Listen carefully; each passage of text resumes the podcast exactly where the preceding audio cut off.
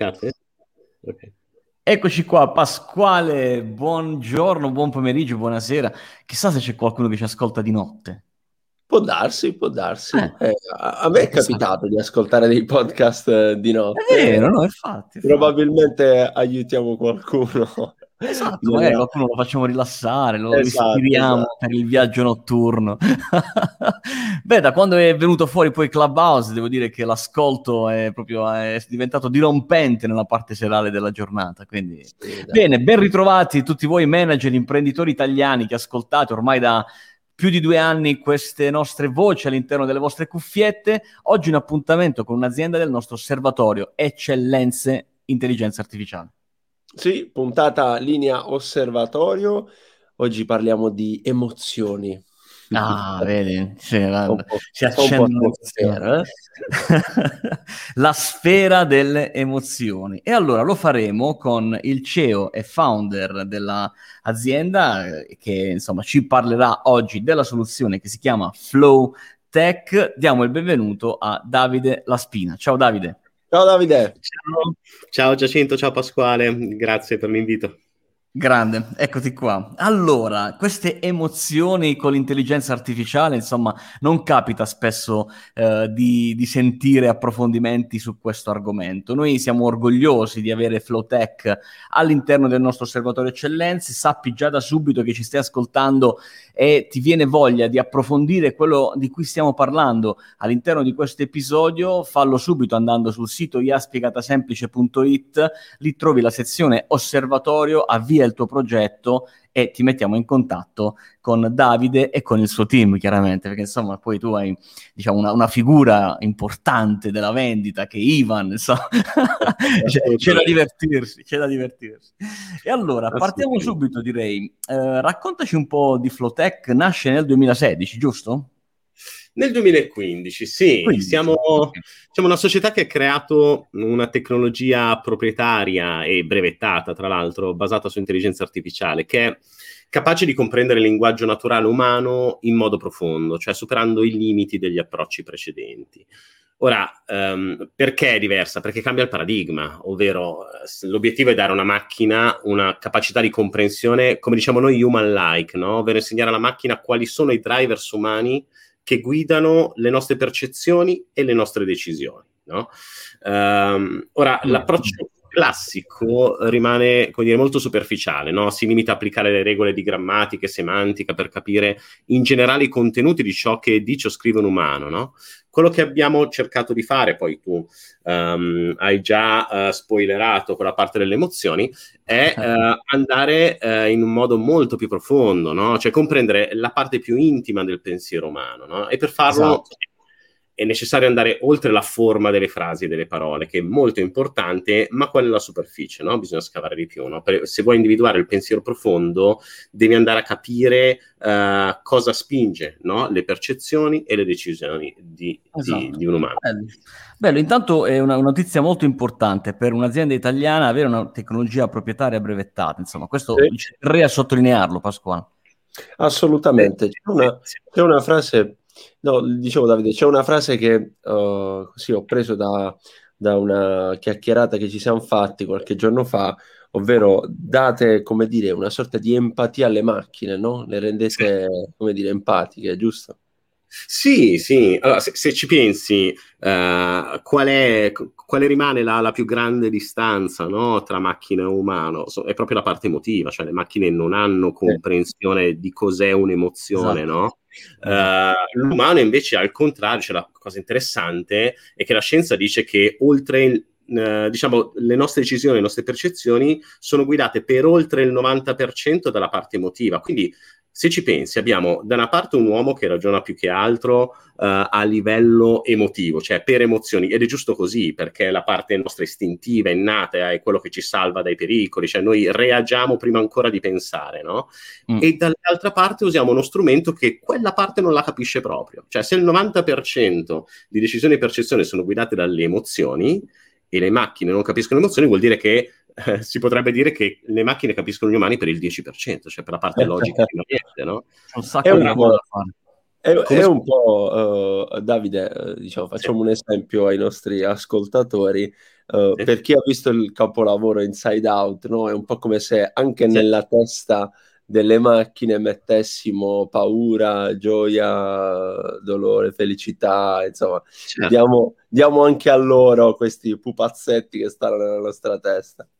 Ma guarda che fondamentale, Pasquale. Tra l'altro adesso, coincidenza, domani incontreremo un potenziale partner con cui discutere l'applicazione della nostra tecnologia anche proprio nei giocattoli, no? Giusto? Ma perché? Perché se ci pensi oggi, come tra l'altro Inside Out insegna, ma è abbastanza normale, oggi non c'è una consapevolezza emotiva profonda, no? Cioè, ad esempio, se hai paura o se sei triste, per dire, la tristezza viene cacciata via come una roba che non deve esistere. In realtà fa parte, no? Dell'animo umano, non è qualcosa da ricacciare. Cioè, se esiste c'è un motivo. E quindi tu immagina far capire queste logiche prettamente umane a una macchina, no? Che oggi il passo più avanti che ha fatto è capire di cosa stai parlando, ma non ha ancora capito come ne parli, no? Che cosa muove dentro di te quello che stai dicendo, quello che stai ascoltando. Quindi questo è il valore, no? Della tecnologia. Forte. E riuscire a farlo può fare tutta la differenza del mondo, se pensiamo a sistemi come per esempio, Davide, no? I chatbot, gli agenti conversazionali, insomma i sistemi che magari avete già installato all'interno della vostra azienda e che non riesce, no, Davide, a dare quella spinta in più, perché magari si perde quell'attimo in cui magari il cliente sembrava un po' arrabbiato e lui ha risposto come se non fosse niente, quindi il cliente si arrabbia ancora di più. Cioè, proviamo a calarla nella vita aziendale, nel mondo del customer care, cosa accade? Guarda, sì, ti do un paio di potenziali di applicazioni, di casi d'uso. Ovviamente tu hai citato i virtual assistant, perché i virtual assistant sono, voglio dire, una tecnologia molto importante oggi, no? Che all'inizio era stata pensata, cioè il valore era, bene, mi fa risparmiare soldi perché, voglio dire, posso automatizzare il dialogo col mio cliente. Dopo un po' si è capito che però la disintermediazione umana, cioè proprio il contatto umano verso il cliente, che poi è la cosa più importante, no? È quello che alla fine paga gli stipendi e mi fa fare le revenues, probabilmente va dedicato al cliente un pochino più cura, non si può disintermediare così in toto. Quindi bene il risparmio del virtual assistant, aggiungendo anche la parte emotiva. Puoi capire se un cliente si sta arrabbiando, se stai perdendo fiducia, se ha delle aspettative nei tuoi confronti, se c'è qualcosa che lo spaventa e quindi evita di acquistare qualcosa. Quindi puoi capire i driver, no? Che spingono il cliente ad avere un'opinione nei tuoi confronti e a cambiarla nel tempo, o a decidere di fare o meno un'azione, come comprare qualcosa o abbandonarti, no? Oggi si parla di sentiment analysis, no? Che il primo approccio che c'è stato per capire cosa c'è nella testa di un cliente, però lasciami dire, è un approccio troppo semplicistico, no? Faccio sempre l'esempio che se il tuo cliente ti chiama ed è arrabbiato, ci tiene a dirti che è arrabbiato, perché lì ti insulta, cioè se fai arrabbiare qualcuno al customer care, quello si fa sentire, non te ne manda a dire. Se è spaventato è il cliente, il churn che oggi hai, domani no, te lo sei perso, non hai capito neanche perché, aveva pure qualcosa, neanche ti ha contattato. Tutte e due sono negativi, però c'è un'enorme differenza tra i due, no? Quindi l'applicazione del virtual assistant è sia nella parte empatica, quindi recuperare quel, diciamo, dialogo portato più su una sfera umana, ma nel frattempo capire cosa c'è nella testa del tuo interlocutore. Se si sta arrabbiando, magari prima di perderlo dovresti invece continuare a ripetere scusa non ho capito, probabilmente dovresti fare un'altra azione. O al contrario, se ha fiducia, se ha delle aspettative, magari è il momento giusto per fare un upsell e non ti perdi quel momento, cogli quel momento dove potresti avere un valore in più, no? E questo durante il dialogo. Immagina poi alla fine del dialogo, cioè cosa succede? Normalmente nei processi di customer service mandi una survey, no? Dove dici al cliente, che ne so, un net promoter score, tipo quanto consiglieresti da 1 a 10 il nostro prodotto a un tuo amico, il nostro servizio a un amico. Ora, qual è il problema? Uno, che stai chiedendo al tuo cliente di darti un'informazione che potenzialmente avresti già. Cioè, ci hai parlato, lo sai se l'hai fatto arrabbiare, se l'ha fatto arrabbiare poi gli dici, senti, quanto ti piace l'1 a 10, ti manda a quel paese, no? Quindi immagino non dover chiedere al cliente qual è il suo grado di soddisfazione, perché lo sai, lo deduci nell'interlocuzione, hai la tecnologia per farlo. E poi andare a capire se, ad esempio, è arrabbiato, anche il perché se io ti rispondo, lo consiglio 5, da 1 a 10, boh, so what, no? Cosa me ne faccio, no? Invece nell'interlocuzione tu sai il perché, cioè cosa è andato male, no? Certo. Fortissima questa. È bello anche, Pasquale, immaginare quali possono essere le applicazioni pratiche, no? Nell'ambito del customer care. Sempre negli appunti e da quello che ci racconta Davide e il suo team, si faceva riferimento, che so, all'estrazione del sentiment all'interno delle mail che vengono inviate al vostro customer care. È una di queste, sì. Vero? Sì, ovviamente, e qua ti bacchetto un attimo, non parliamo di sentiment ma di emotion, perché vogliamo provare a fare un attimo una differenza per chi ci ascolta, Davide? Assolutamente sì. Allora, una è quella che ho detto prima, no? Ha fatto l'esempio del cliente arrabbiato e il cliente impaurito, che hanno comportamenti completamente diversi, no? Una sentiment analysis direbbe negativo, li metterebbe tutti nello stesso calderone, però hanno comportamenti diversi. La parte emotiva, che segue ciò che la scienza dice, quindi non ci siamo inventati il modello interpretativo, per la parte emotiva il negativo può essere paura, tristezza, rabbia o disgusto, ma sono quattro emozioni che danno luogo a comportamenti potenzialmente diversi. Ora, qual è il valore? Invece che andare a studiare il comportamento, tu lo puoi anticipare, perché ogni emozione esiste per spingerti a fare qualcosa in una direzione piuttosto che in un'altra. Quindi questo è un po' il tema. Oppure la fiducia, no? Se c'è fiducia è importante capire oggi, se tu chiedi quanta fiducia c'è nel tuo brand, che risposta dai? Tanta, poca, è soggettiva, no? Viviamo in un mondo data driven, ma non hai la risposta numerica a un concetto come quanta fiducia c'è. Allora cosa si fa oggi? Si va per correlazioni, che ne so, ho venduto più prodotti, so che la vendita dei miei prodotti è correlata alla fiducia, quindi c'è più fiducia, ma non funziona così, no?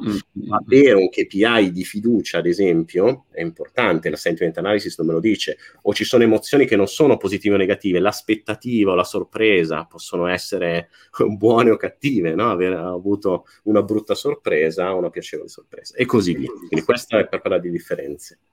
Certo, bene. Così come le emozioni guidano anche un altro aspetto della vita, no, sociale.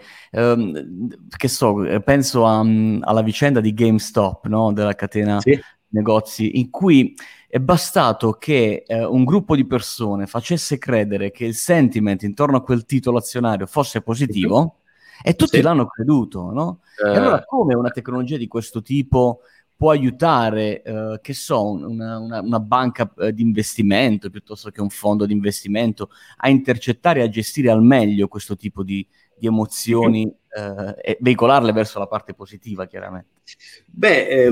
Allora la nostra prima applicazione è stata proprio nei mercati finanziari, nel senso tutti sanno che il mondo finanziario è guidato dalle emozioni, cioè se c'è paura nei mercati finanziari, per quanto sia buono il titolo di cui si sta parlando, se ci sono dei rumors di paura ci sono disinvestimenti, il prezzo scende. Se c'è troppo entusiasmo il prezzo sale, prendi i titoli subprime che hanno creato l'ultima crisi internazionale, c'era un grande entusiasmo per qualcosa che aveva un potenziale di rischio evidentemente enorme, no? Oppure prendi anche tutto il mondo legato, che ne so, al mondo cripto, no? Le criptovalute non sono legate a un fondamentale, cioè di solito, cioè il prezzo è direttamente collegato a quanto ci si crede, no? Tweet di Elon Musk. Appunto, cioè non è un fondamentale che si deprezza, un'emozione di entusiasmo, di paura dettata da un influencer, no? E quindi è importante. Quindi nel mondo finanziario oggi si dice c'è paura dei mercati finanziari, che ne so, lo spread a 200, e si sta correlando un numero 200 con un'opinione. In un mondo data driven non puoi correlare un numero con un'opinione, a quell'opinione devi dare un numero, se no è la tua opinione che c'è paura, no? E non puoi correlazione.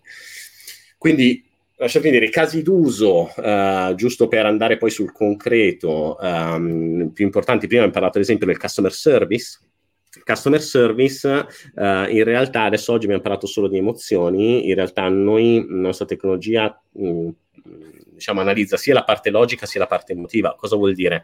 Che in un tipico caso dove c'è un team che dà supporto ai clienti, quindi customer service di supporto piuttosto che gestione dei reclami, eccetera, al di là della parte emotiva facciamo tutta la parte di automazione del processo. Cosa vuol dire? Che automatizziamo, quindi utilizzando l'analisi più logica, tutti quelli che sono i processi per rispondere al cliente in maniera efficace e automatica. Cosa vuol dire?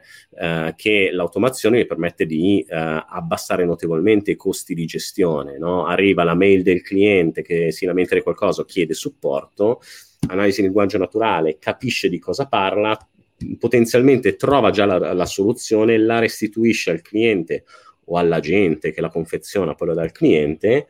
Questo fa risparmiare, quindi dà già un ROI positivo, fa risparmiare i tempi lunghi, no? Oggi senza la tecnologia di riconoscimento del linguaggio naturale è il tempo umano degli agenti che si leggono tutte le mail, tutte le segnalazioni. Bene, noi applichiamo la nostra tecnologia per capire cosa c'è scritto in quella mail, in quel ticket, in quella telefonata. Troviamo la soluzione in automatica dalla knowledge base o da altri ticket, quindi rispondiamo automaticamente, in questo modo si tagliano quelli che sono i costi di gestione e in più mettiamo la parte emotiva, no? In più ti monitoriamo costantemente qual è la percezione dall'altra parte del servizio. Wow.